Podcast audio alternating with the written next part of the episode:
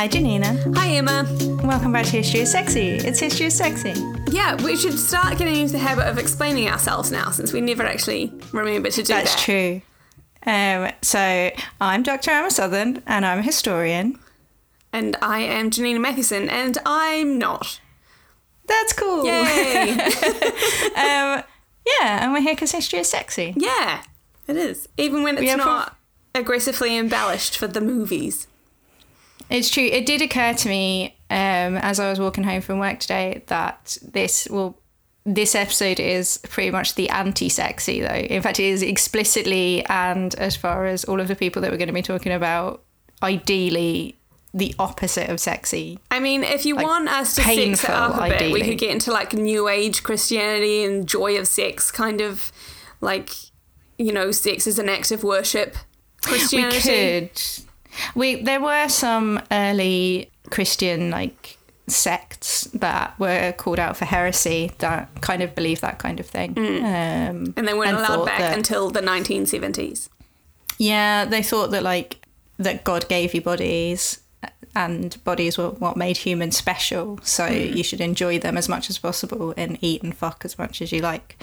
And they didn't really last because weirdly that was sort of considerably less popular than people saying actually bodies are terrible and that's what sets us apart from the angels and you should should ashamed of everything you should be them. ashamed and sad and ideally you should be punishing your body every minute of every day I with hair shirts My high school teacher showing us this flow chart. It was a joke flow chart, loosely based on ideas about sex from sort of, I guess, early modern England, Tudorish, or maybe more, I don't know, the past.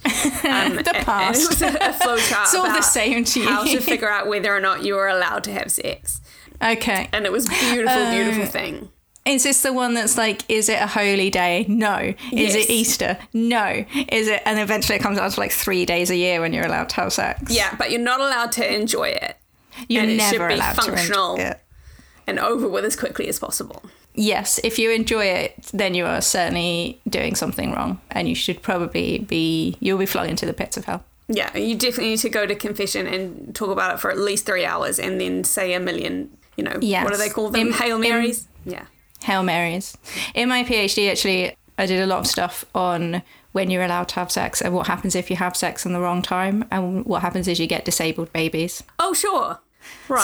So they thought that if you had a child with a disability, then that was your punishment for God from God for having a having sex on the wrong day, Sure. which is horrendous.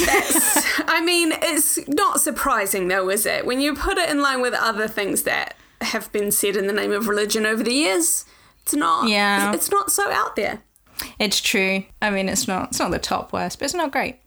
We should say actually what our question is. Why we're talking about Hmm. We should say Um, what our question is. Our question is from Sir James a lot on Twitter, and it is why was Christianity eventually adopted over, say, some North African religion or even Judaism? So it's basically why did Christianity win? Yeah. I think Which also eventually before, did. before we get into it, we should note Christianity is also a North African religion. Ethiopia has one of the, was one of the first places to establish Christianity as its state religion. And indeed, the places where you see Christianity be the strongest, I mean, like it's very, very. It's the kind of thing that you talk about a lot in scholarly circles, but doesn't really get talked about in popular circles is that it's in the Middle East and in the in like Mesopotamia and Syria and mm-hmm. North Africa and that Christianity is its strongest. Yeah. In fact, And- the, the view that Christianity is super white and Western is kind of buck wild. Yeah, it. because it really wasn't adopted properly in the West until like like properly properly until like the fourth or fifth century, which is pretty late. Whereas in the Middle East and North Africa, like bits of North Africa anyway, they were well into it. Hmm. Other bits of it, like the bits that the Vandals invaded, were Arian for a really long time, and some people don't really consider that to be Christianity. But we'll talk about that later. so yeah, so today we're going to be talking about why did Christianity win to a large extent. Yeah. First it's an off, we have to interesting get question because when you look at it superficially, you get a lot of sites that are like super Christian, and I got I have uh, heard people say this in church services. I grew up in the church, and that's like it won because God, because God did it. Because of Yes. that, and I remember uh, the pastor at my family church going on about a particular, being very, very excited about particularly old, like someone had discovered a really old Bible that was like hundreds of years older than the oldest one we had until that point and he got very excited about how little the text had changed in all that time and how accurate it still was and took that as proof of like the bible being god's holy word. And like i'm not you know the bible might be that's fine but um i'm also like yeah but like there is a tradition amongst religious orders are being really fucking good at keeping hold of books and like copying them out accurately it's kind of It's what they do one of their main things for a long time. Yeah, it's true. And I don't know, text didn't change that much. He is fairly right about that. But that's because after about the third century, everything was pretty locked down. Yeah. Um, but I think he meant more in like a Chinese whispers way than a deliberate okay. changes kind of way. One of the podcasts that I love at the moment, actually, which I think I might have told you about several times already, is Apocryphals. You have told me about it, and Um, I have not yet listened. It's so good. But they're going through all of the books of the Bible and they talk a lot about textual transmission and how the Gospels and the books of the like New Testament particularly are put together and where they've all come from and all of the different theories about who was copying off of who. But yeah, it's good stuff. I totally recommend it. Um, Yeah, other, that's made it sound unsexy, but it is very funny. the other sort of thing you get when you superficially search for answers to this particular question is a lot of super atheist sites that are like sociology. That's why Yeah. I mean, they're not wrong. they're not wrong. But the thing is that when they you come at it from that perspective, there tends to be a lot of people going, "Oh well, the Roman Empire was like spiritually devoid, and people were looking for a spiritual hole to fill." And you're like, mm, "Were they there or are you just making stuff up?" There's a god-shaped hole in all of us, Emma. well, that's what they think. I mean, I'm not going to comment on that. Okay, so it is a North African religion, but we also have to say why not Judaism? Like, why doesn't Judaism get as popular? And the reason that Judaism doesn't get as popular, quite simply, because Judaism does not want you. Ju- Judaism says that Jews are the God's chosen people, and you can't just become one of God's chosen people like as easily as you can become a Christian. You can become a Christian by going, I'm a Christian now, and going to church a bit. Whereas being takes a lot of effort and a lot of work, and you have to ask a lot, and you have to change your life a lot. And Judaism is not particularly interested in fair weather friends. so, and after about 60 ish AD, I mean, even before that to a certain extent, being Jewish in the Roman Empire totally sucked. Because you were, I mean, you were a separate community anyway by choice, but also they were taxed very heavily after 70 and the destruction of the Second Temple. Um, and that tax was a punishment and a humiliation deliberately a punishment and a humiliation because it was the money that they would have originally paid as a tax in Jerusalem that or Jews in Jerusalem would have originally paid to keep keep up the maintenance of the temple mm-hmm. was then applied to all Jews and specifically went into maintaining the temple of Capitoline Jupiter Sure. as a specific punishment and humiliation to the Jews for rebelling against the Romans. And that was enforced very, very strongly. And there's a, I say really good, there's a really kind of harrowing bit, but really personal bit from Suetonius, where he talks about as a young, as a boy, seeing a man who was trying to get out of paying the tax being taken into court and basically stripped naked in court um, so they could see whether he was circumcised or not. There's a 90 year old man. Jeez.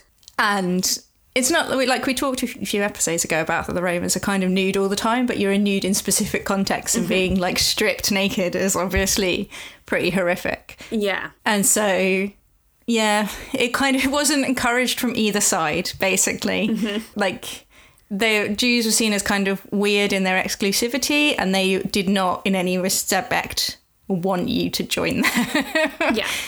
Which is really what Christianity has over every other religion. And the reason that it won, very, very simply, is that they wanted everyone to join them Yeah. and they went out and evangelized and told people about Christianity loads and loads and loads. And then they desperately tried to encourage people by any means necessary to join them. Yeah, and like in a really passionate way because it's the fundamental part of the religion. Like that's that's biblical. That's Jesus saying, "Take my the word of take the good news to the ends of the earth," and then Paul Yeah. saying over and over again, "The Jews have to get this down, and then we take it to the Gentiles."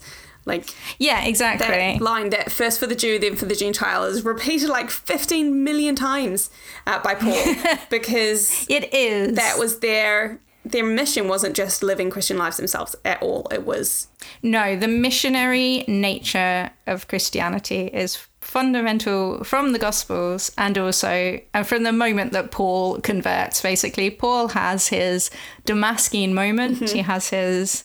So, for those of you who don't know about Paul, Paul was a Pharisee, a, a Jewish kind of legal scholar, basically, who was very fundamentalist sort of yeah, school of very thought. fundamentalist Jewish, and he was actively working against Jesus. Yeah, he uh, watched a, at least a couple of his disciples be crucified. Um, And then he was traveling on the road to Damascus, and he was hit with a vision of Christ. Holy shit! This is after Christ had been crucified, obviously. He was hit by a vision um, and converted in that moment and became, turned all of his crusading spirit because he had one hell of a crusading, like nothing that Paul ever did. Did he do with half a heart? Like, if he was going to do something, he was going to fucking go for it. so he Like, persecuted if Christ and his disciples with all he had until the moment that he stopped, and then he started uh, preaching the gospel. Took him a took him a bit of work trying to convince the remaining disciples that he was to be trusted. that he wasn't trying to fuck with them. yeah, he had killed quite a lot of their friends. He really Uh, had. and he and I don't imagine like so we have the Pauline letters. Which make up most of the New Testament. Yeah, three of which are called the Deutero-Pauline letters because they weren't actually written by him, but the rest of them were. And they, it does not come across as the kind of guy that you'd want to hang out with. To be fair, He says some weird, fucked up things, and some sometimes I just want to sit him down and be like, "Paul, really though? Take a Valium, love. Sure." Uh, because yeah, but he just goes into everything with this like fiery passion that is like, no, I knew Christ. No, you didn't. And this is how you need to be doing it. And this is what you need to be doing. It needs to be like this, and do this, and do this, and everybody get behind me. Everything's going to be great. Oh my god, stop doing that immediately. And, And yeah, he's just he super is, like- intense and angry. Yeah, a lot of voice. He does say some things that are like interesting and, and positive, and then he's like, "It's very, it's very much better to never get married. No one should get married. You should devote yourselves entirely to God," which is where I guess we get the celibate priesthood in Catholicism. Yeah. Yeah, it, he says some good stuff, but a lot of kind of batshit stuff also. Yeah, he does. Well, this is one of the reasons that the Deutero-Pauline letters are considered to be Deutero means second, are considered to be not Paul because all of the actual Pauline letters are like, don't get married, don't fuck, don't even look at a girl, stop that, give away all of your stuff, and like a pretty clear that you shouldn't. And then the Deutero-Pauline letters like, so you want to get married?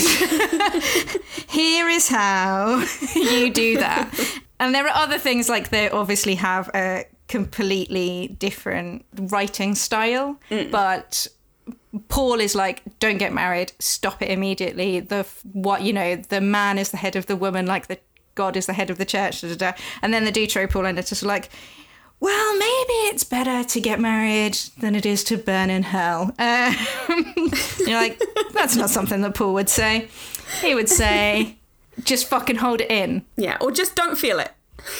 Be- Yeah, still. just st- if you're just stop devoting it. yourself to God as you should be, then you won't feel it. So Yeah. Which, yeah. So he was, I don't know, Paul. So there's a new biography of Paul which has just come out, which I'm waiting for the paperback of because the hardback is the size of like three house bricks, which looks really interesting. More than anyone else, really, Paul created Christianity. Yeah. uh, as as a thing As an that- organized, cohesive, communicates with itself thing. that has like clear rules or the rules that are clearer because Paul is obviously before the Gospels were written and when there was a lot of kind of it was all more much more oral and word of mouth Yeah.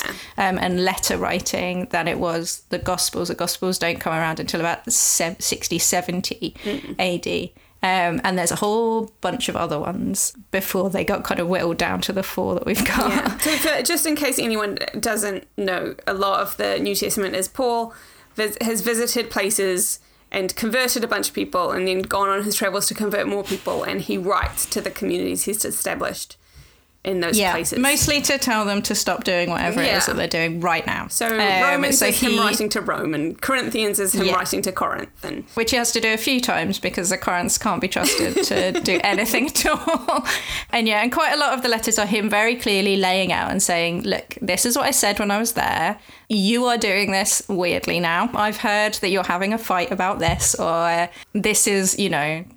This is what you should be doing. Yeah. Can you stop that? Yeah, and then then you've got the four gospels, so Matthew, Mark, Luke, and John, which are quite good reads to be honest. None of them are very long. yeah, and it is. I mean, it's a Um, rip roaring story. It is. And they've all got quite like good different stories. Yeah. Like one of them's got loads of wizards in, which is great. I think that's it's either Matthew or Mark. I can't remember off the top of my head. One of them lets a woman speak. That's great. One of them lets a woman speak. The, the wizards are the best bit, to be perfectly yeah, honest. There's like significantly more raising from the dead than you expect. Like, Mm-hmm. lot there's not just the the one. A lot of letting someone die just so he could be raised from the dead. There is that. Yep. There's also my personal favorite, which is when Jesus gets really annoyed at a fig tree because it's not in season, and then he curses it. I love that Just gets really angry. It's like if if like I I don't know. Uh, I don't want to make any assumptions about what anyone believes, but like it kind of epitomizes the idea that Jesus wasn't just like God in human form; he was God Yeah. made human, and uh, with Yes. everything that entails, like getting so angry about a tree not giving you any fruit that you curse it for the rest of its life. which is exactly what an Old Testament God would do. Yeah. Like, like there's a bit in the Old Testament, um, in one of the historical books, where a father and son bring God the wrong kind of incense, and so he just opens up the ground and swallows them. and is like, "Fuck you." It's great. Um, and he's always giving people leprosy. Like when Moses pisses him off, he's always giving Aaron, who's Moses' brother, leprosy because he likes Moses too much to hurt him. So he just curses the Aaron instead. Uh, which is really funny. Okay, this is another thing to say is that there was never. I'm going to try and bring this round to like the actual question again. Oh, there was never really like. There has never been just one Christianity except in Paul's heart. Yeah. And for the fact that Paul was always writing to people saying, stop it, and having to travel around and like keep try to keep people in line.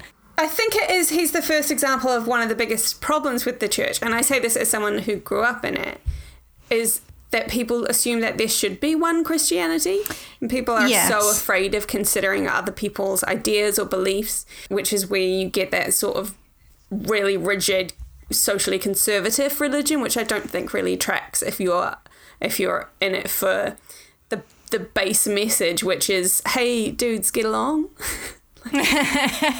Yeah, get along, be poor, give all your stuff away. yeah. Yes. But he there were everyone is at every time very keen that there should be one Christianity, but then everybody also has a very different idea of what that one Christianity should be. Hmm.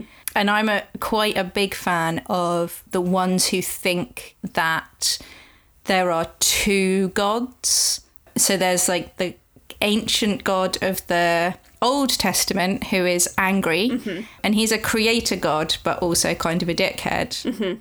And he's related to the Platonic demiurge, which is a really nice word, which is like a creator god.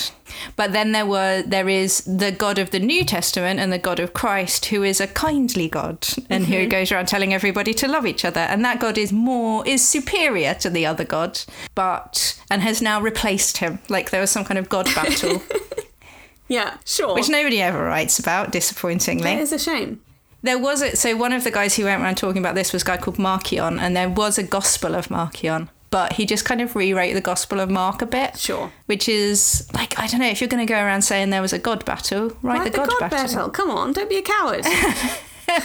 yeah, like don't be like just add in a few extra bits of Mark. Yeah. But like the that's basically what the Gnostics believe. Everyone talks about Gnostic Gospels, hmm. and that's broadly the difference between Gnosticism and like Orthodox Catholicism or Christianity, as we would call it, which is that they just could not reconcile their ancient yeah. God of the Old Testament that they were reading about and being told about, and the one that was going, like the one that just killed a lot of people and was always sending plagues, mm-hmm. and the one that was like, I love guys, you. I love you. I want you to call you to me. I love you. Love each other. Everybody love each other. uh, but they couldn't just throw away the Old Testament altogether because Jesus has spent, like, one of the things he emphasized very strongly was that he was a Jew. and he kept consistently going into Jewish temples and declaring that it was his father's house. Yeah. And you also can't say that, hey, maybe the people who wrote this down didn't get it all exactly right. Yeah, you can't say Because that. Because it's the word of God, and if you if you imply that the fact that it was written by humans might dilute or alter that, Yeah. you're heretical. Yes. Although the notion of it being like the word of God is a bit later than the early ones. Like hmm. they were all pretty clear that it was written by humans, but some of them they just consider to be more correct than others. Sure. But yeah, so they couldn't throw it out, so they had to kind of make this idea up. But and there's tons of them. So there's like the Javinians who thought that every like fuck all you like, it's all good. Um, and there's the Gnostics, and there's the Marcionites, and there's like billions of other heretics. What heretics in inverted commas? But as far as the Roman Empire is concerned, all of those are Christians, and they're all going to be treated the same Which is they're going to be martyred. Which is they're going to be ignored for a while and then they're going to cause a lot of confusion and everyone's going to be like i don't really know what's happening. And then they're going to be prodded with a stick a bit to see what happens because the first proper like definitive absolute sign of christianity that we have in the like non-religious texts um, is a letter of Pliny, Pliny the Younger, who was sent by the Emperor Trajan to Bithynia, which is like Turkey, um, to kind of sort out a troublesome promise province. Basically, it was like all corrupt and rubbish, and he he's a bit clingy, and he sends letters to Trajan constantly, like keeping him in the loop with everything that happens. He's like, "Dear Trajan, I think you're amazing. Am I allowed to start a fire brigade?" And Trajan says, "No, everybody knows you're not allowed to have any groups that are larger than three people." Dear Trajan, is my wife allowed to use the imperial messenger to send letters to her friends? No, um, and so on. Like there's fucking, there's an entire book of them, and they're just unbearable because he just can't do anything by himself. But one of the things that he writes is, oh, I'll stop doing the annoying voice now. is he says, right, these people keep coming to me and denouncing other people for being something called a Christian. And I don't really know what to do with that. So I got them in and asked them what was going on. And they said, oh, we used to be Christians, but we're not anymore. And so I tortured a couple of their slaves just to see what would happen, because that's what Romans did. Like, if in doubt, torture a slave. Sure. Um, so I tortured a couple of slaves, and they say they do like these weird rites, and they're not sacrificing to the gods anymore, and it just sou- it sounds unpalatable. I think he calls it decadent and disgusting or something like that. I love the idea of Christianity being called decadent. Yeah, he does call it decadent. And he says, like, I don't really know what to do with them. I'm confused. So I just killed them. Is that all right? uh, and Trajan's like, yeah, all right. And then he says, if I find any other ones that say, like, that they've given it up, should I say that? So should I pardon them? Should I say, should I kill them even if they just to get accused of being called a Christian? What about children? Because I've got some kids, and basically Trajan is like, just give them a trial, see what happens. Sure. Uh, Sounds reasonable. He basically is like, try not to kill them.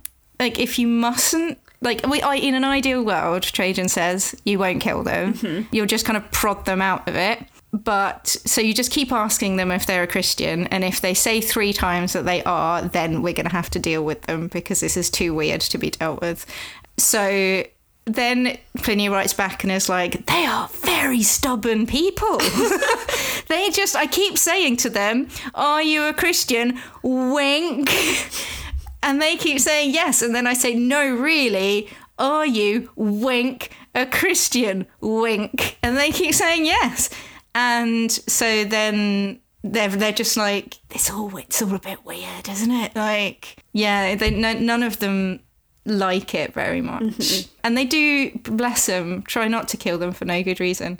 But people keep coming forth and accusing each other of being Christians and like dragging each other into court. Mm-hmm. Because the thing that Romans really like doing, and everywhere in the Roman Empire, is um, there's this law that if you accuse somebody else of a crime, certain crimes, and they get punished or executed or exiled, then you get all their stuff.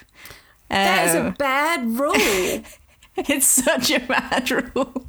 Um, so if you like if you get accused of like treason or like certain religious crimes or murder isn't really a crime but certain types of thing and then you get accused then the accused as a reward for coming forward gets all your shit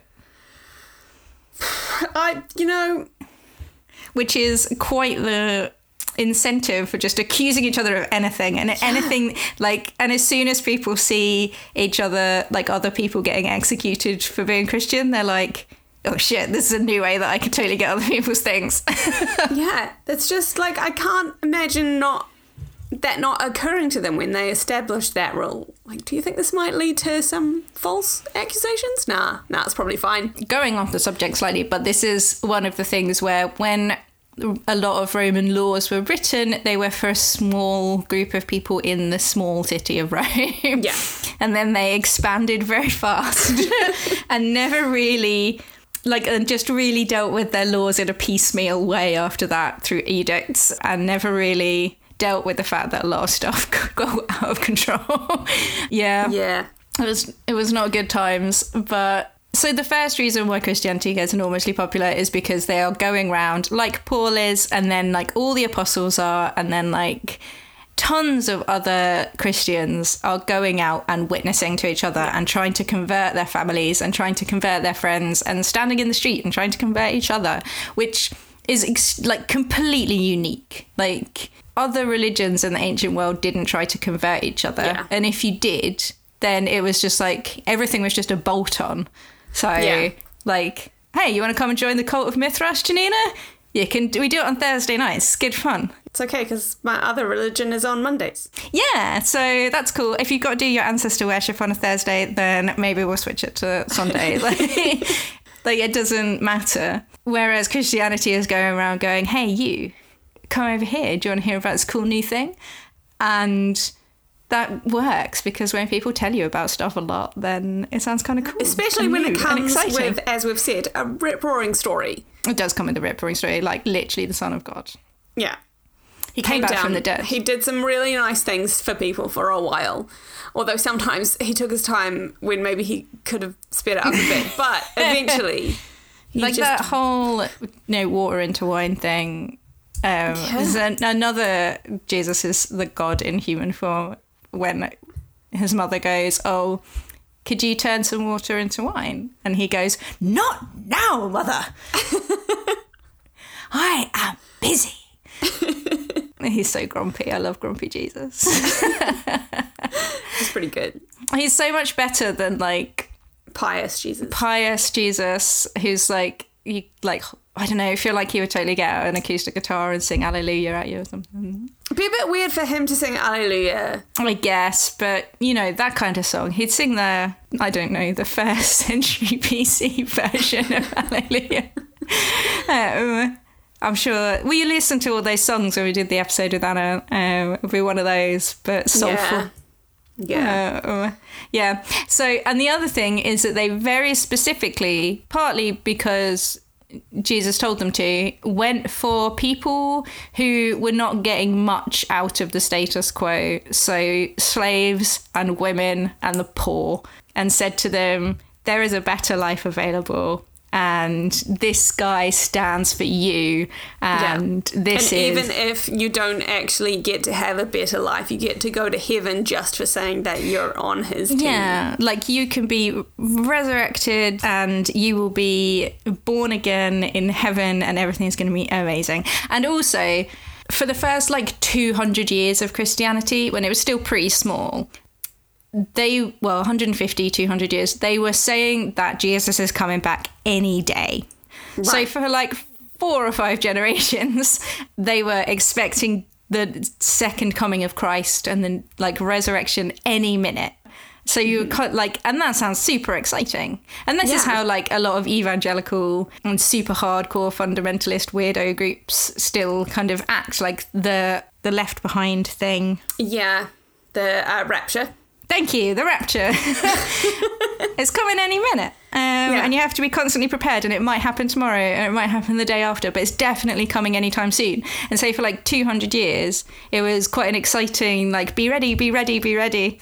Yeah, which it- seems a lot more reasonable when it's only 200 years since actual Jesus was around. yeah, it start, that does start to wear off. Yeah. after about 150 years when it still isn't happening and they realize that they've got lots of young sexy people who are getting married and they've got lots of like married couples and people having children in the church and they have no theology to deal with that um, which is where you then get like the deutero-pauline letters which were like maybe marriage is okay under some circumstances and that's what my master's degree was on like the point at which in the second third century they had to start thinking of a way to make all of the stuff that they had put together work for married people and having babies and how do you work that out.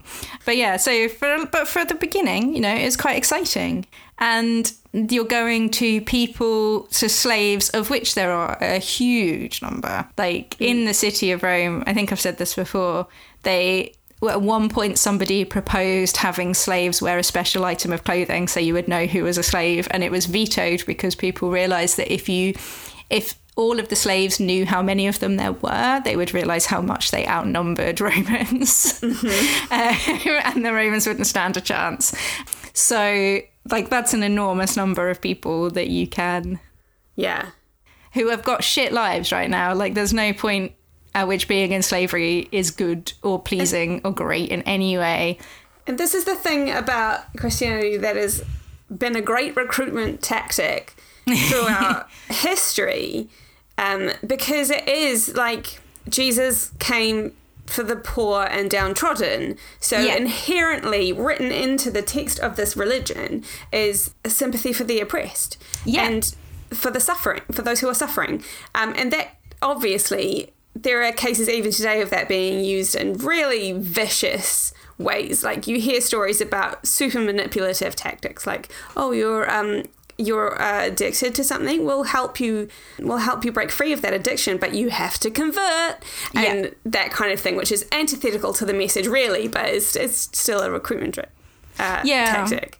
And, And it becomes early- really interesting when you think about because obviously there was a boom in Christianity in the first, I guess, the early centuries after Jesus was crucified. But there's also another boom which is caused by colonialism. Yeah. Where on the one hand, the idea of preaching to the rest of the world and bringing the good news to the end of the earth as Jesus commanded was used as a justification for it.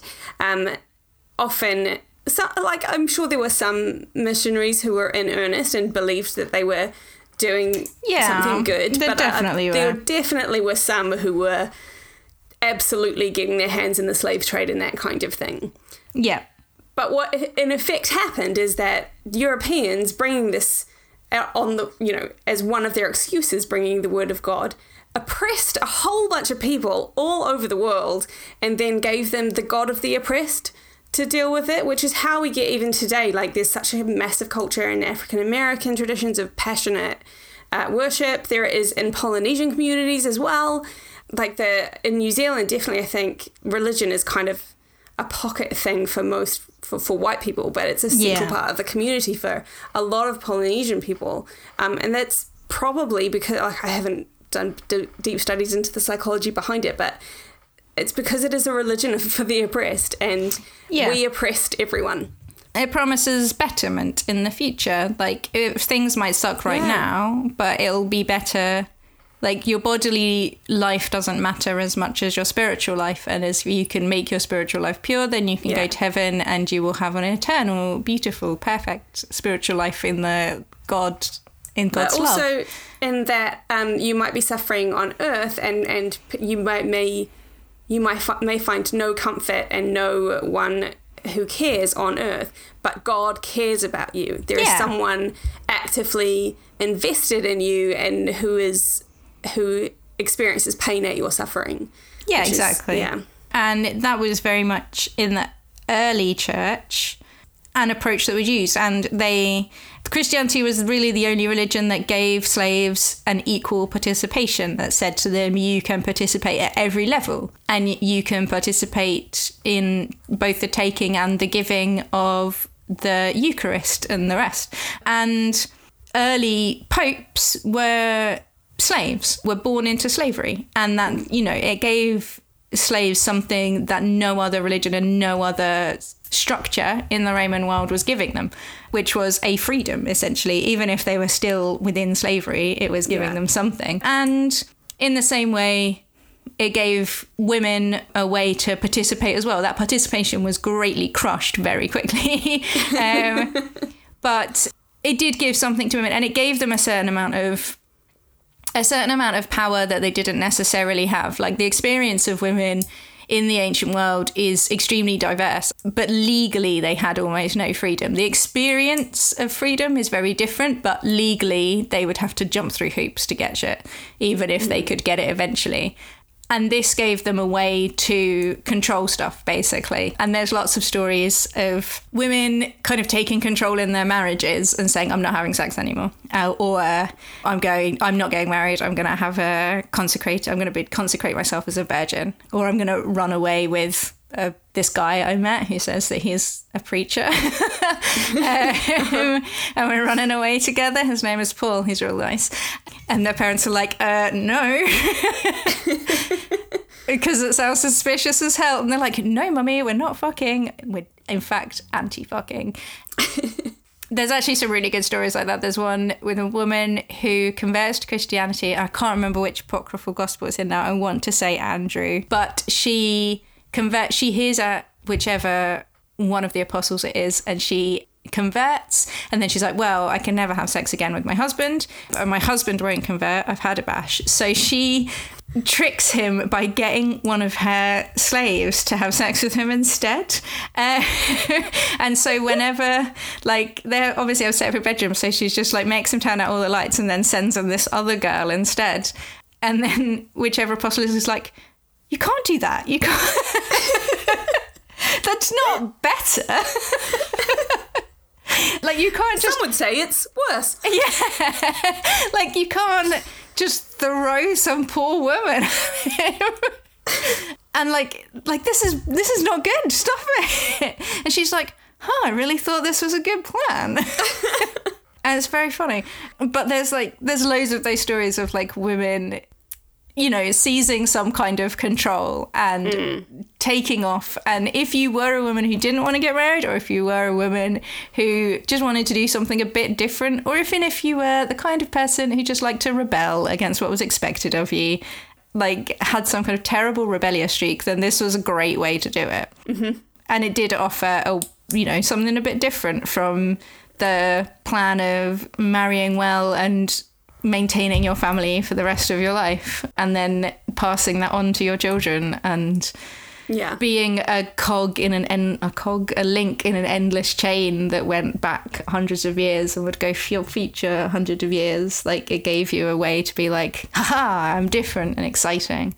Although there's a super great bit in much later Christianity. So there's a letter of Augustine, and there's this anonymous tract called the Ad Gregoria, or the Two Gregoria, which are both women who have stopped having sex with their husbands um, and claim that they're doing it in order to be like better Christians. And they're kind of trying to, they have then writing to their bishops. So one is Augustine, one is this guy who may or may not be called John, saying, I've done this. Look how good I am. Praise me, praise me. But this is much later. It is a point at which they had stopped thinking that that was a good idea and they'd gone right off sexless marriages. So sexless marriages were really good for like two or three hundred years, and then by the time you get to like Augustine and after, and no one is into sexless marriages. It's really bad, um, and they write these. I can understand that furious- thinking. they write these furious letters back going, How dare you think you could go against the will of God who has put you in a marriage? And marriage is a blessed institution, and you have to, you know, give yourself to your husband because the husband is the head of the woman, blah, blah. and you can just imagine them being like, Oh, this sucks. I thought I was doing something really gay. Especially since I suspect they also just maybe didn't like their husbands. Possibly they just didn't want to bang their husbands, which is, you know. Completely reasonable. completely reasonable. There's nobody really got to pick, but but yeah, like they did this specific. I'm not going to say specifically targeted, but they 100% specifically targeted people who would who the message would speak to a lot more easily than it would speak to the straight white man of the Roman world. Sure, who had a lot more to lose from. Yeah, exactly. Who you know were benefiting entirely from the system and had no desire to be fucking with the system that was built for them. It's ironic how much those positions have reversed over isn't it just? And then the other thing is that you don't. When we look back at early Christianity, we tend to see lots of long, quite dense arguments between bishops, who are the straight white men of the Christian world, who are standing around having super dense arguments about what exactly does it mean when we use this specific word and talking super in depth about the nature of the trinity or whether the trinity is really a thing. And but that's not what you're telling converts. Like you're not rolling up to converts going so there's this god he's Yeah. one and three at the same time he's both man and god at the same time and also there's a spirit bit and um, like you don't that's not the bit that you start with no, you start with there's one god and he loves you uh, Yeah. and then you work And- up you do. and there is that bit in paul where he says like i am giving you the milk not solid food because you're not ready for solid food yet you're we're giving you the the easy bit and then you can work your way up to the chewy bits Yeah. We've got to take things slowly. It's baby steps. You can't handle Yeah. theological debate just yet. And I think that a lot of people who look at the ancient world like look at these like a super complex idea and the super complexity of what the church is now and think how could you be a person and look at this and go I want that? But that's not what it was. It was like community churches and house churches and people saying there is a god and he loves you and that's it. Yeah. and but if you wanted to get involved in the rest of it and start arguing about I don't know what God th- thinks about women or what God thinks about the human body or what God Yeah, I thinks mean- about the Trinity, then and the uh, this is the best stuff as far as I'm concerned. Like I love it when they get into the like the real nitty gritty stuff. Like when they start arguing about the Song of Songs, love it. Well, I'll read an exegesis of the Song of Songs all day, every day. Oh, Song of Songs is amazing. Everything about it, everything that it touches is incredible. It is, and the way that like second and third century Christians tried to handle it. Yeah. Wait, Like, there's this book in the Bible that's just full on horn dogs. It's do? just yeah, it's just sex, and we just keep and it's like enjoying sex and talking about sex as though it's this wonderful thing, and so they ha- they try and talk around it, and they're like, it's not, it's an allegory. It's actually about the church and Christ.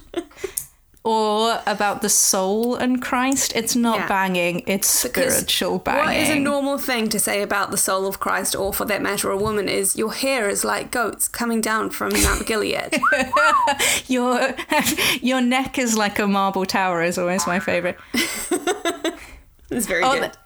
it's not actually in. There is a bit where he talks about teeth, and I always think of it as that mighty boosh bit where he says your teeth are like little nuggets of cream. and it's not that, but it's really similar. Yeah, if, any, if any of you have not read the Song of Solomon or slash Song of Songs, uh, do it. It's great. It's a fun time. It is. It's kind of hot. People read it at weddings a lot because it's super it's hot. all now. about fucking. Like it's a whole book of the Bible devoted to sex. I don't know yeah, who would not want that. yeah, and it's lovely, It's lovely. and it does have a lot of things like your hair is like goats and towers and things, which are like, well, that's nice. But um, then it's also got like that's. I'm pretty sure. I'm gonna show my ignorance now, but like I'm pretty sure that's where you get the line "I am my beloved's and he is mine," which is like yeah, it is. fucking beautiful. It is lovely. There's lots of nice lines in it. Um, there's a reason it gets read at weddings a lot. There is. That and that bit of Romans, which is a, a bit weirder, but because I was definitely talking about God. But sure. Galatians, that's big on. Oh, Galatians, big on yeah. weddings. So then, once people start converting, after about 100, 150 ish years, that's when people start getting killed. It is like one, when's Pliny? Pliny's like 110 ish, just before that, about 100. And after that is when the persecutions really ramp up. They ramp up mm-hmm. hard under Marcus Aurelius. And people are very nice to Marcus Aurelius because he didn't really wasn't like a top down thing if you know what i mean. Uh, it was more of a lots and lots of people are complaining about this and informing upon each other and we have to do something. And that's when you start getting hundreds of people at once being tried. And there's a massacre at lyon which is a really big deal in 144 where loads of people die in the arena all at the same time which is nasty. That's really not great. but this is, to be honest, really good PR. Yeah, In a weird loves kind a of way. martyr. yes, because one said like dying for a cause. I mean, it looks baffling, but it is a really good way of getting making sure that people know what is happening. And then those stories are really they're good stories like that and when you're told them you're like ooh and a lot of them are like lot like the Romans are very obviously the bad guys because they're torturing people and they're you're torturing primarily young innocent people Uh, like lots of young innocent women who are given the strength through God to stand up for themselves and to suffer through all of these terrible things. Like St Euphemia is a really early one who is broken on the wheel. So Yeah. put on a wheel and then lashed until she breaks but then she is like God protects her, and then she is thrown into a fire, but God protects her from that as well. And then she is s- chucked into the arena to be eaten by a lion or mauled by a lion, and the lion just licks her. And eventually she gets eaten by something that I now can't remember. Or or quite a good one is Per- St. Perpetua and Felicity, who are amazing, and they have all these dreams and stuff. Um, and there's some miraculous baby stuff going on. Love Where? a bit of a miracle baby. Yeah, so Perpetua's just had a baby and they take the baby away from her when she's in prison. And then they try to use the baby and her husband to be like, don't leave them, like they need you. In the court, to like just say you're not a Christian anymore and we'll let this go and you can go home and be with your husband and child. And she's like, no, I'm a Christian. And then God miraculously makes her um, breast milk dry up so that she, does, she doesn't have aching boobs anymore. That is so like God is a woman, you know. Male God would never think of that.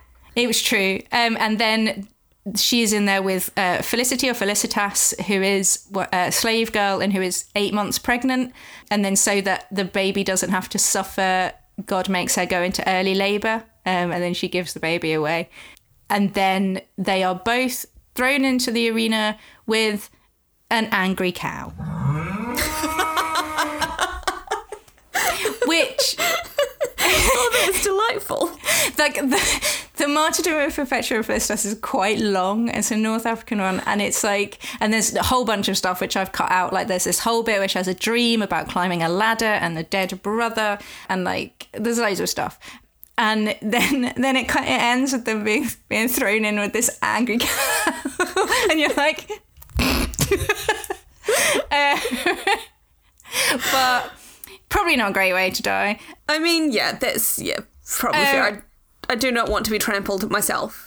Yeah, but it's like it's a good like they're all really good stories, and you're like, oh my goodness, like so much drama and people being exposed, and a lot of them involve women being like cast naked into the streets for everyone to look at, which is a bit titillating. Mm-hmm.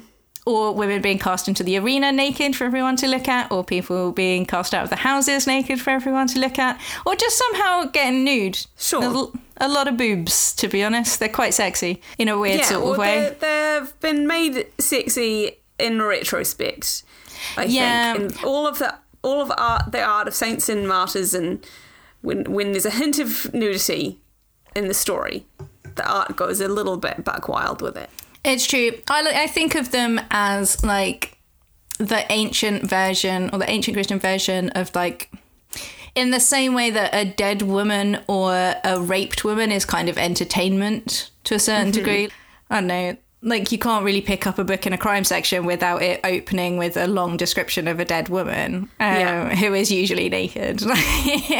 But I think there's also something in the romanticization of young women who die or suffer tragedy. yeah, there absolutely is. Like, them the most innocent. we we like to romanticize these sta- these things that in real life are just grim Yeah. and awful, and I think that's that's where the sexy martyr comes from. I think. Yeah, and it- you know, and it is there from the beginning. Like the Yeah. young, the young woman who stands up for it and then gets tortured and murdered is like the the poster child for early Christianity. Yeah. And they are they are the most successful recruiting tool. Actually, that's not true. There are two further more successful recruiting tools. One is when the third century crisis hit, and uh, some emperors like Diocletian thought that it would be a good idea to reaffirm everybody's belief in the Roman gods that had built the Roman Empire mhm. because they thought that the third century crisis, you get like 30 emperors in 50 years and they're just stabbing each other constantly. There's lots of war and the economy falls off a cliff and there's massive inflation and everything is kind of going to shit for 50 years. Mm-hmm. And that's when they let like any old child be emperor and there's times when there's like three people who are claiming that they're emperor and mm-hmm. no one gets on for longer than about 20 minutes. One of them gets hit by lightning. It's crazy. And it's bad times. And so diocletian comes in and he puts it kind of puts it all back together again with force of will and he says, look, one of the reasons this is happening is because people aren't believing in the gods anymore. So you need everybody to sacrifice to the Roman gods and to sign a piece of paper to say they have done it. Um, and they do, they go through this a few times because every time it happens, Christians go, no, Nah. that's heresy, that's blasphemy, I'm not going to do it. And then they have to kill a load of Christians. Mm-hmm. And this has two effects. One, it makes sure that literally every single person in the empire knows what Christianity is because they've had to sign a piece of paper saying they're not a Christian. and honestly, regardless of anything else, if you'd not even heard of it, like if there was some weird religion that was happening somewhere in Britain and Theresa May thought that it was bad times and so she made all of us go out and sign a piece of paper saying that we weren't I don't know notebookism you'd be like I'm gonna give this notebookism a wee Google and Yeah. if even 5% of the people who gave it a wee Google or looked it up or went oi Janina what's this then decided to get involved then that's a huge proportion of like number of people and like the awareness raising that he gave the christianity was significant and you know as a lot of the time you know awareness raising awareness is half the battle It is. You do Like- have need to have people know what your religion is to get them to. Yeah, or you know, it. No matter what you're selling, whether you're selling books or podcasts or Yeah. whatever, you just need a, you need a certain number. You need everyone to know about it, and then a proportion of that will look it up, and then another proportion of that will go, "I want that mattress" or whatever, Yep. and you know that's great for you. And then a little bit after that, in three one three, the empire be- uh, emperor became a Christian. Mm-hmm. Which was even better. That really helps matters, I think. It Because did. when you own half the world, it's pretty easy to get them to do what you want. It is. That was after another 50 years of wars because Diocletian's other pro- other great plan, which was also backfired on him terribly, was to start the Tetrarchy, which was to split the empire in half and have an emperor in each side, so an emperor in the east and an emperor in the west. And then to give each of those a deputy emperor. So you got two Augustuses and two Caesars, which he thought was brilliant as a way to spread the power, like not have one figurehead who could get murdered, and then he retired to his cabbages and then died peacefully, and everyone was waiting until he died, and the second he was on that pyre. They were just like, right, so now there's four positions to go for, go for it. Uh, and it just everything went to shit um, until Constantine came out and just brutally murdered everybody. Um, and then said that the reason that he had won was because he had seen a vision of a cross and had painted a cross on his thing. And that's why he won the final battle of Milvian Bridge. But he he's really interesting because he does this, he sees this vision, and then, or he says he sees this vision, and then he converts or he starts practicing Christianity. He doesn't really have like a formal conversion until his deathbed.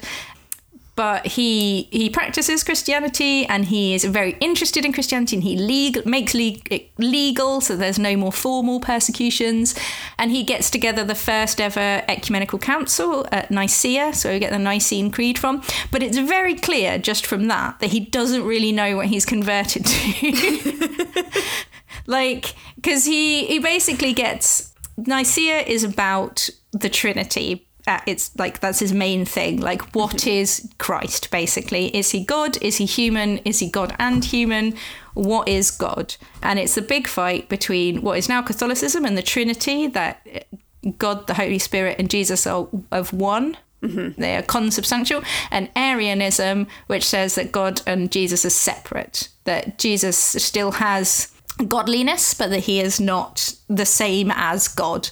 And it gets so heated that Father Christmas punched Arian in the face, which is great. Um, and obviously the best story ever. Ho, ho, ho, Merry Christmas! Because the idea that St. Nicholas, who was a bishop, and he um, he got so mad that he punched Arian in the face. Um, and the I- idea really feel like we have shortchanged St. Nicholas by remembering him as some jolly present giver instead of someone who punched someone in the face over a theological debate. Yeah. Well, the whole thing with his as the present giver is that he there's three sisters and their father died and they were left destitute, so he would leave them presents and money so that they wouldn't have to go into prostitution. Handy. Yeah, so that's where that comes from. Um, but yeah, he got super mad at Arian because Arian was apparently quite belligerent and punched him in the face. Amazing. and basically, Constantine kind of oversaw the whole thing, and he's just there going, "So, tell me again about." Like I'm basically picking a side here. um, tell me again about this Trinity thing, and we will I'm I'm getting my head around it. And it's very clear that he had converted to the idea of like this God that's going to protect him without having any idea of the theology of the situation. and then obviously the Trinity wins. Arianism sticks around for ages. Jehovah's Witnesses are Arians technically. Oh, really? Yeah. Oh, I didn't know that. I had a lecturer in university who was an Arian. It was great. Everyone thinks they died out, but no, still hanging around. yeah, every, everything does hang around, just in smaller, quieter numbers. Then It's true.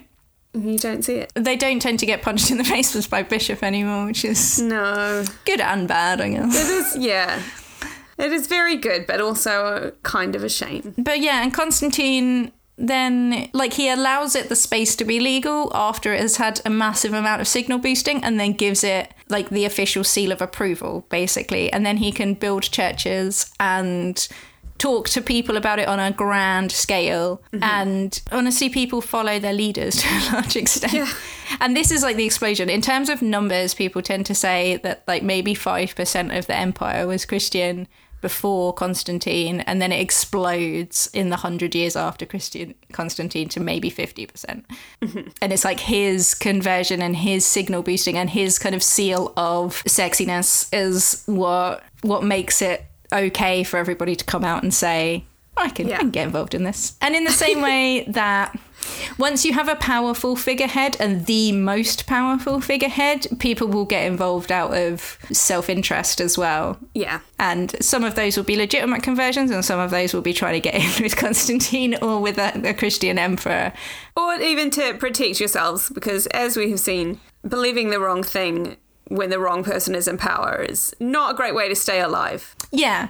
Uh, it's true. There's this book that just came out, which is causing a massive fuss amongst like late antiquity people and early medievalists, called "The Darkening Age" by Catherine Nixey, and it's basically this massive polemic against Christianity, against early Christianity, because what a lot of them did do is once they had some like semblance of power is they kind of went a bit not full dark no stars but they started kind of destroying things. So they destroyed temples um, Yeah. and they destroyed statues. And the front cover of the hardback anyway was the front cover of the paperback super pretty was a statue a classical roman statue with a cross carved in its head. And they did things like that and they destroyed mosaics and they smashed up statuary and like and or uh, if they thought that they were too pretty they put leaves over the genitals but you know or they just smashed off their dicks but they were and a, like a large reason why the Colosseum was in such a bad state is because they kind of used it as a mine for a while and just lopped off bits of marble and stuff and used Yeah. it to, and they melted down statues to build St. Peter's and things like that. And it's quite, it's quite, it's an entertaining polemic if uh, if you like that kind of thing. It's quite good fun, and it's got loads of good stories of like Christians on the rampage, which is like the, it opens with Christians like bursting into a temple and pushing over statues, and they get a bit of revenge essentially. It's kind of also easier to read when it's ancient Christians rather than, you know, Queen Mary. yeah, it's true. It's the thing with religions; they do like destroying one another. They really like destroying what the other ones have built, and it's not great. No. Constantine gives it this boost of there is a saying in when you're talking about like the conversion of the empire these days which is that it was very gradual until it was sudden and that point of Constantine's rule is the point at which it becomes sudden it was for the majority of the time until the empire kind of went Christian in the kind of fourth, fifth century, it's just exponential growth. It's just like Yeah. constantly telling people about it. And then it's like almost like a pyramid scheme. Like I get, I tell one person, I tell two people, those people tell two people, Yeah. those people tell two people, and it's going to grow regardless. Like that's how Yeah. Scientology works. That's how I walk past It's the how- Jehovah's Witnesses every day. Like it's, It's how, fucking viral tweet works. yeah, exactly. Like as soon as it just is exponential growth. Um, Yeah, and there'll be there key is- points where there's someone who picks it up who is more influential than most, and they spread it a little bit more than you normally would, but it's still part of this sta- kind of normal thing. Exactly. And the, he is like Constantine is like the Chrissy Teigen of the of early Christianity. So like he basically, it's like Constantine retweets it. retweets Christianity in it. And it yeah. goes viral. Yeah, And basically. Write an article about it, and so a bunch Yeah. more people see it. And then a bunch more people retweet it, and then it's in that person's mentions for the next ten years. Yeah, like like the four eels tweet, which I will retweet every time it comes comes across my timeline. I must be to. like you have to retweet the four L's whenever driving that person. I assume that they've muted it a long, long time ago, but I hope so. but that's basically what it is. It's like it's an interesting thing that I read. There's a good book that's recently out, which is by Bart Ehrman, and it is it's called The Triumph of Christianity, which I find I think is deliberately sinister because obviously it's a, it seems to be a reference to the triumph of the will. Mm-hmm. And Bart Ehrman is, and he was brought up in a very fundamentalist Southern church, and then became a, a Bible scholar, and then has moved very far away from from fundamentalist beliefs and has written a lot about how fundamentalism is bad for Christianity, mm-hmm. basically. So I do think that it's supposed to be slightly sinister, but it's a really good summary of a, a lot of the scholarship on early Christianity. And yeah, and he says that Mormonism, the first 100 years of growth of Mormonism, is very similar to the first 100 years of growth of Christianity. Like, and you, from the perspective that we're at now, you wouldn't say, oh my God, Mormonism is winning. Mormonism is Yeah. taking over the world. Mormonism is like this triumphant religion. It's like they're Super doing really well. They're growing, and Yeah. they they're always always down on the, the Dublin Road in Belfast, coming up to you and being super adorable. but they like they'll have a wee chat, and I always chat to them because they're lovely. And then they go, "Would you like to learn about more about Mormonism?" And I go, "No, thank you very much." Uh, but you know, they wouldn't do it if it didn't work some of the time, and you know they're going to keep growing, and maybe one day Mormonism will have. I don't know. They nearly got a president in Mitt Romney. Yeah. Maybe they will have their Chrissy Teigen, or uh, I don't know who's famous on Twitter. I'm having a complete blank. Ariana Grande or something. She's got Yeah. like five million followers. Like there will be somebody who converts who like makes it cool and Cool, then yeah. everybody will convert. But the thing I think that you have to think about is that we're looking at this from the perspective of a, it's a long time ago and we're going, oh, just within 300 years it became legal. Yeah. and then a little bit after that, it became like the dominant religion. Like 200 years after that, God, the blink of an eye. but if that's 500 years. And from the perspective, say 300 years is like 10 generations. That's 10 generations of people who lived lives where the religion that they had was Ill- pretty much illegal and was small and they were punished for it or ostracized for it where they could be mm. informed on at any point where they could be executed for whatever the weird crime is that they could be executed. There's long arguments about what they were actually being executed for where they could be sent into slavery, like when we did the anti-popes. Or, but do you remember we did anti-popes and the pope and the anti-pope both got sent Yeah. into slavery together and had to make it up after they had been fighting in the streets. Mm-hmm. Like furious infighting, where it probably felt like it was quite miserable all the time. Like loads of letters backwards and forwards arguing about the perpetual virginity of Mary if you were in the like elite class, or whether women were the gateway to hell, or like these or what the hell the song of songs is about or whether Yeah. what exactly is the right theology about marriage and at every level it was kind of shit to be a christian for 300 years and for the live the lifespan so say you live for 65 years and you're a christian for that whole 65 years like that whole 65 years was probably pretty crap Yeah. and you had no way of knowing whether it was going to get better or that it was growing or that in 2000 years we would be like oh my god this is amazing Yeah. like it doesn't look like that from the ground and it actually takes a, a long time in terms of human lifespan for it to to get anywhere that you could be called winning Yeah. it always feels a bit weird for me to say oh well i mean i will say christianity won because they 100% wanted to win like this is what they were going for It was. Yep. this is what paul wanted at every minute of every day after he converted That's a big thing in it comes up in New Zealand in church services sometimes because the the words that drove the religion to be so adamant about spreading the gospel and converting it says to the edges of the earth so New Zealand Christians sometimes get a bit of a a big head over being the furthest country away from anything else because we're like we are the edge of the earth that God was supposed to come to. Um, Finally got here guys oh that's oh, that's taking pride in something weird isn't it? That's grasping we, we've got to. We're a very small country. We don't have a lot on. Wow i mean good for, good for new zealand uh, that's very sweet i feel uh, that's the most patronising thing i can say but i think that's great I just be know. like yes li- like the edge of the earth I've been in church services where the worship leader is like, Jesus wanted his word to spread. We all got it. And it's like, this is adorable. amazing oh that's pleased me Mm. Oh, I'm glad. Yeah. That's basically all I've got on it. I mean, I've got, I can sit here and talk about the other bits for ages, but that's the main answer to the question. The question Yeah. answer is Christianity won because it was the only people trying to win. Um, Yeah. For the vast majority of time that Christianity was fighting, nobody knew they were in a fight with them. Well, so I think, you know, the reason it's considered to have- won today, 2,000 years later, isn't just because of what happened then.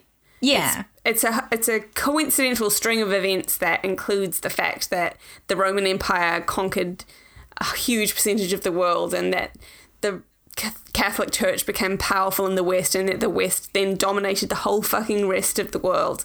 It's um yeah, it's it Yeah. didn't- win for any good reasons. It won because we're brutal people who kept killing each other. It's true. It won because it was the only people evangelizing him and trying to convert people properly, and it was mm-hmm. the only people who were trying to do that within the the structure of the Roman Empire and well-run empires that are primarily set up for moving things around them move religions around them really well, mm. which is good for them. Because you know, if Paul couldn't move his letters around as easily as he could and as safely as he could, then he wouldn't have been as successful. So that's useful. And you see the same thing with um, like the spread of Buddhism along the Silk Road, for example, Yeah. is is essentially the same thing. And then it won because people kept giving it signal boosts. Completely accidentally, which but that was useful for them. But yeah, I mean, it was a tough life being an early Christian, I suspect, but they did a good job. Uh, some Yeah, of them are shitheads, but Tertullian, big fan of Tertullian. He was the fucking worst. I love him. What did Yeah. he do? So he was he wrote a lot of apologies and a lot of tracts in the third century, and he did. He's the one who said that women are the gateway to hell Sure, of course we are.